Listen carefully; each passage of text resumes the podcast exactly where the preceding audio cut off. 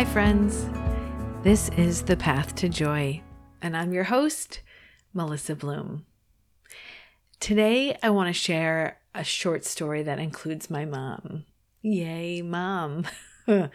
she prefers listening to Andrew Huberman and Peter Attia, but she'll periodically add my podcast to her listening list.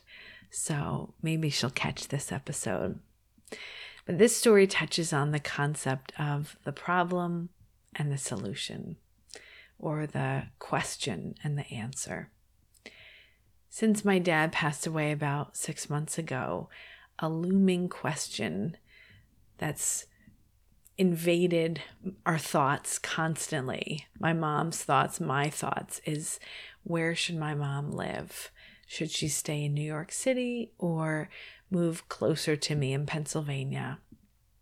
And there's so much that goes into this decision from finances, friends, family. Those are the three F's, I guess, to feeling settled and building a new life. Lots, lots of things to consider in this big decision. And many people told my mom to not even try and make a decision for the first year. But it's natural to think about it. Where you live is a huge decision. I think this question of do I stay or do I go has occupied a good deal of my mom's mental real estate for months. And then one morning, Alexander, one of the twins, comes downstairs crying. He had a bad dream, a bad dream that involved my mom, and he was really upset. He starts hugging my mom and he won't let go. And we get him calmed down and he goes back upstairs.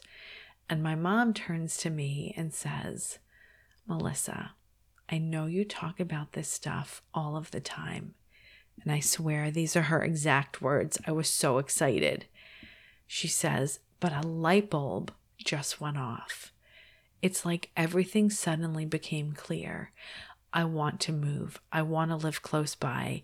I want to build a life here and be close to the boys. It really feels like a light bulb. It's so clear now. I have to admit, it was pretty great to hear her echo my words. And it was pretty great to see this relief on her face she just looked settled and calm because her mind could rest. I have a number of podcast episodes about intuition and guidance, distancing yourself from the problem to allow the solution to reveal itself.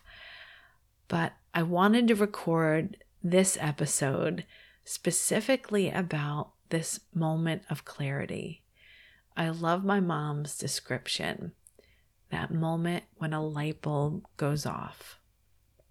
And it can feel that way, like a dense fog suddenly lifts and you can see clearly, or everything seemed dark and murky, and then this light bulb comes on and things are clear. Sometimes we really do need to take a few steps back from the problem or the question. We as humans seem to, by default, like the hard way, the cognitive wheels churning way, where we try to think our way into an answer or pro con listed out. We're unwilling to step back from the problem.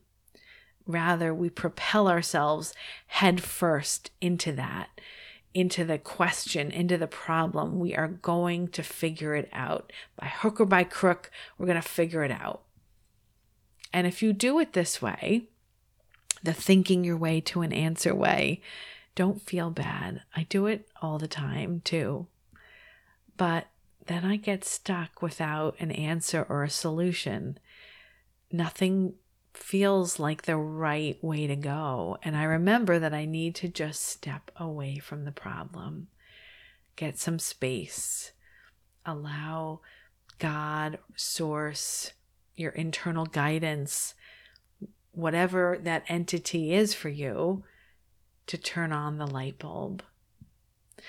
I'm sure you've had experiences like my mom's where suddenly it becomes clear and the light bulb just comes on. So here's a very light suggestion. The next time you feel like you're in the middle of a problem or question, and you're just trying so hard to think your way through and figure out what to do, try putting up your hands and imagine yourself taking a few steps back, literally stepping away from it. And the next time you experience that light bulb moment when the answer reveals itself, pause and just relish it. Savor that moment. That's a moment when you are not alone. You're not on an island trying to solve the world's problems. That's a moment when you know you are guided, when you can take a breath. For more musings and stories about guidance, intuition, and those light bulb moments, check out my twice monthly newsletter. You'll stay up to date on new books, projects, like my recently launched Joy School that I'm very excited about, and retreats. My April 2024 retreat is full, but I'm already taking names for October. So if you're curious about it, you can email me the Create the Life You Love Living retreats are pretty incredible. So you can find all of that information on my website, melissabloom.life, or you can sign up for my newsletter, which is in the show notes and on my website, and you'll get emails about all the goings on. Thank you to my editor, Ben Kish, and thanks so much for listening, friends. Join me again every Tuesday and Thursday on your favorite podcast app for more episodes of The Path to Joy. Enjoy the journey.